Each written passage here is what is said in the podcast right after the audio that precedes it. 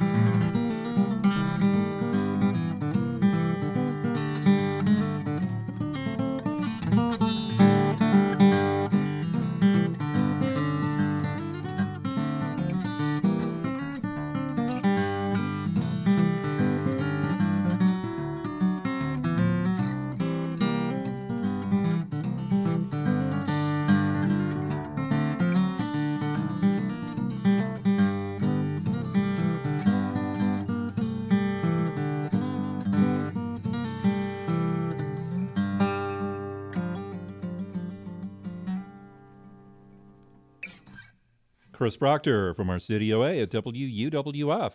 Welcome, Chris. Thanks. It's a pleasure to be here. Well, I'm glad we, we got you in the studio. Now, is this your first time in this area?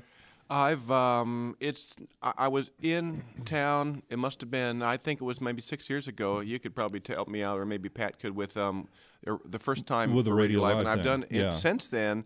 I've attempted to come in I came in during Ivan, or wanted to, I think, and then got everything got canceled in the almost the whole state. Sure. Uh, and I, I had snuck in one other time and done a uh, guitar workshop at Harris Music. Uh, oh, right. But so it, I've done a couple of three quick passes. Oh, very cool. You know, I'm really enjoying the the sounds of that beautiful Taylor guitar there. And you are uh, a Taylor artist, right? That's yes, I'm one of their clinicians. I was the one that got their program started, actually more than 20 years ago. And so it's a, it's been a real gift to be able to play these instruments. And the one I'm playing today has my name on it, which is nice. It's a oh, Chris wow. Proctor signature model. Very impressive. Very impressive. Now, where's home for you these days? Salt Lake City. Wow. So no whining about the cold here. I can, we can talk cold.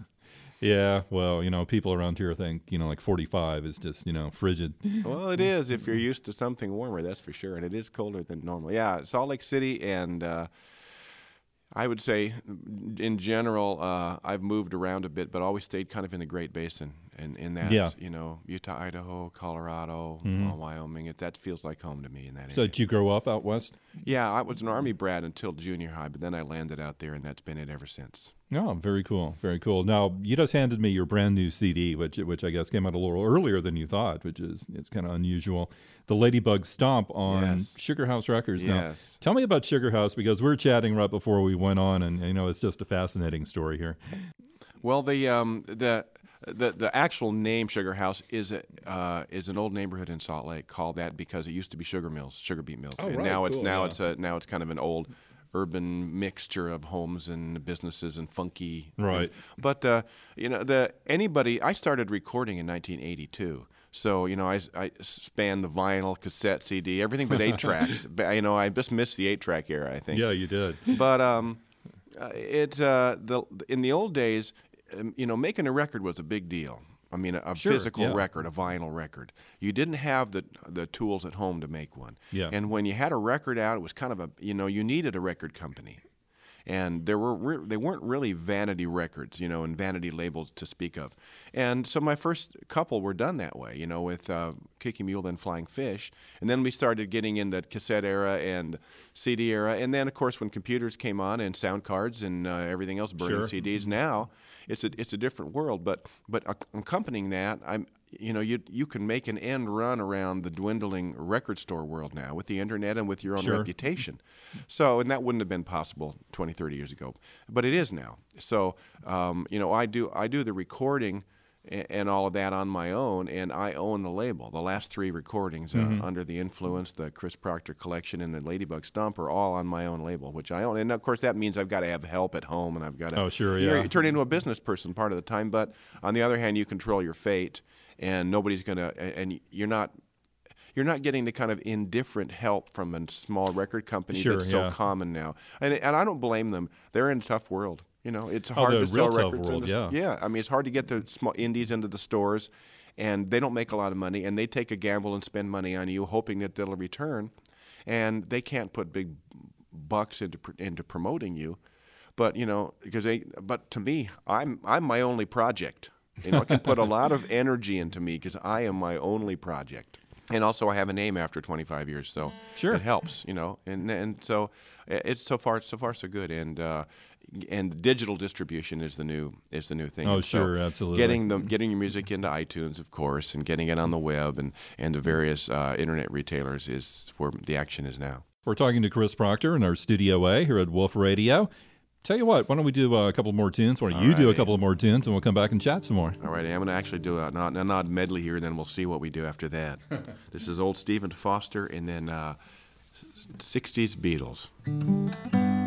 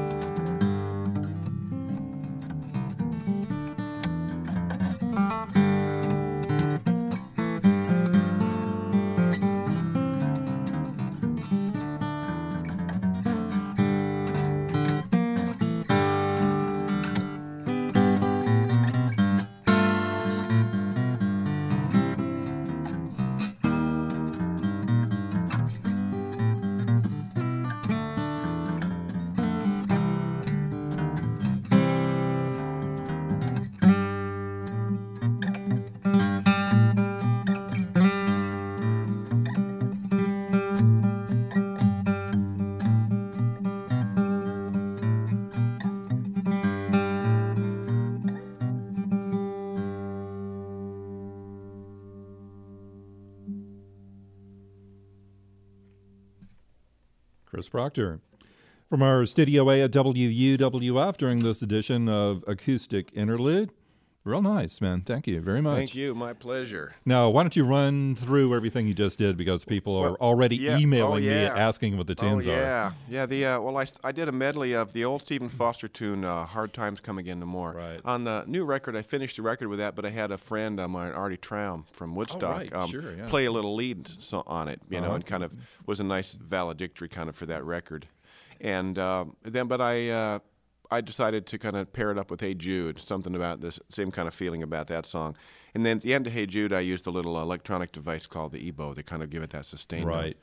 And then the the second tune was a kind of a barrel house stomp thing that I titled the new record after Ladybug Stomp um, that I that I wrote and titled um, the new CD after. And that one is that one gives me fits uh, because I do have to play some real odd chords. It's not Yeah. it's not a radio thing. It's it, easy to explain, but the, the melody's way up high and the bass is way low. And the only way it makes sense to play it is to get my thumb out to the front of the guitar and play chords way down lower, the bass lines with the chords with the thumb. And that took me. That's a that's a song I wrote finished two years ago and couldn't play for a year until you know I just had to keep working on it. Yeah. Well, well, that's kind of funny. You can't play your own song. So. You know, it, it three four songs on the new record. That's the way it worked out. And you know, I at first I was depressed by that. I thought Yeah. I'm losing my grip or I'm slipping, but Because you knew what you wanted to do. I knew what I wanted to just- do. Yeah. and the, and the- the good thing about that is, you know, guitar players um, tend to write with the instruments in their laps. Yeah. and so you you don't run into that all that often. You know, you you know what you can play. You know what the guitar's capable of. Yeah. And not just um, you know, and you know what your hands are capable of. So it, I think it's a good sign. Um, and it, what it it, it I, I decided started doing that more because when I was arranging music, the album I put out um, in in the year 2000 under the influence was all arrangements, and I, I struggled to get some of that music on the guitar, and I came across these kind of same kind of techniques, and I thought, well. Why am I not ever running across this in my original music? And the reason was because I was editing as I went, because I knew what I was capable of or what I thought I was capable of. Right. You know, I knew. For instance, on a guitar, you know, you're six string, so you'd never write a seven note chord. Right. That's an obvious example, but you just know not to do it Uh-huh. because you can't play it. You would never write a note that gets louder partway through, mm-hmm. but a stringed instrument player or a, or a trumpeter would. Sure. You know, because they can do that on their instruments. Yeah. So you start editing, and you know, after 20, 30 years of playing, you, you've got this little box built for yourself as to the stuff you can do and the stuff you can't Yeah, I do. see what you're saying, but but that's good. Like in your case, because you're actually after all of this time, you're still stretching, you know, yourself, and you're still learning, I guess, in a way. Yeah, I'm, I hope that's the hope that's the explanation for it. Yeah, and and the the electric bow, the thing I used at the end of Hey Jude, is another example that helped me um, play really legato lines and music that where the melody is really liquid or and it go, Yeah. and gets and then a note might get louder partway through. Yeah. you know, because guitar you always have to pluck a note again to make it louder. Mm-hmm. So I'm yeah, I'm rebelling against my uh, the restrictions of my instrument a bit. That's good. Do you use a lot of uh, electronic devices, or just just occasionally, you know, for a little enhancement? No, I, I that's the only thing that well, that's the only thing I could, couldn't do without some sort of electricity, you know, and that's Yeah. a nine volt battery. I mean, but that works acoustically in the sense that if you have the battery, uh, you can do this in front of a microphone or in front of people. Sure. You don't have to be amplified in some way. Um, other than that, I have a small effects device I use when I play, you know, when I do live performances that has an echo or two built in, uh, just some reverbs, but nothing. Yeah, nothing really no, elaborate no, or fancy, No, no, I'm yeah. not looping. If that, you know, Yeah. some people that dri- I tell you what, I don't know why that drives me crazy. That takes me back to the '70s lounge acts where, you know, the guy's got the drum machine and the bass and everything. I- Sure, and you know, 15 pedals I and, understand yeah. the attraction of it, but if you can't do it live without power, then I'm I'm less interested in it eh, for the most part. But that's just my own bias. That's, that's Well, yeah, I know how you feel. I feel the same way. It's almost not a cheat because you know if the artist wants to do it like that, that's cool. But still, you know, you feel it's like, what am I really seeing here? How much is really him? You know, And- I don't know if you remember the '70s artist Shawn Phillips. yeah, sure. famous guy in, Yeah. in the 70s. He was doing a little revival tour, and I opened a show for him in Colorado Springs. This is going back a number of years. Yeah. When computer music, you know, when you putting your music on computer was still kind of early on in the game. Well, his set entirely, his set consisted of him sitting next to his computer in front of the audience and pushing buttons and getting everything coming out of the computer, his accompaniment, which he would then sing along with. Oh, but wow. even the harmonies were on the computer, not Wow. just his um, instrumental harmony and bass and so on, and but but you know his own vocal harmonies with himself. So all you were hearing was his live voice, and I, sometimes you'd wonder whether you were hearing that. Exactly. Yeah. Yeah, and he had a guitar up there, but he only played his guitar on like one song. Oh wow. It was weird. That that is totally And he's weird. up there kind of waving his hands as a conductor and singing Wow. with his headphones on with his computer all lit up by the side of him. Very strange. Very strange. the uh, the website is what just Yeah, chrisproctor.com. chrisproctor.com. Real easy, and there's no fancy spellings. It's spelled just the way it sounds. And Yes, You can check out the new CD, check out your previous CDs, get all kinds of information about your touring. I bet. Yes, yeah, it's the it's the new me, the Yeah. new the digital me with its sound clips and uh, and tour schedules and the whole bit, and ways to get in touch with me if you need to. Thanks again for stopping by the studio, Chris. I really really enjoyed the morning. It's just gone by really quickly. My pleasure. And you got one more tune, I bet, yes, right? yes. Just gonna switch guitars here.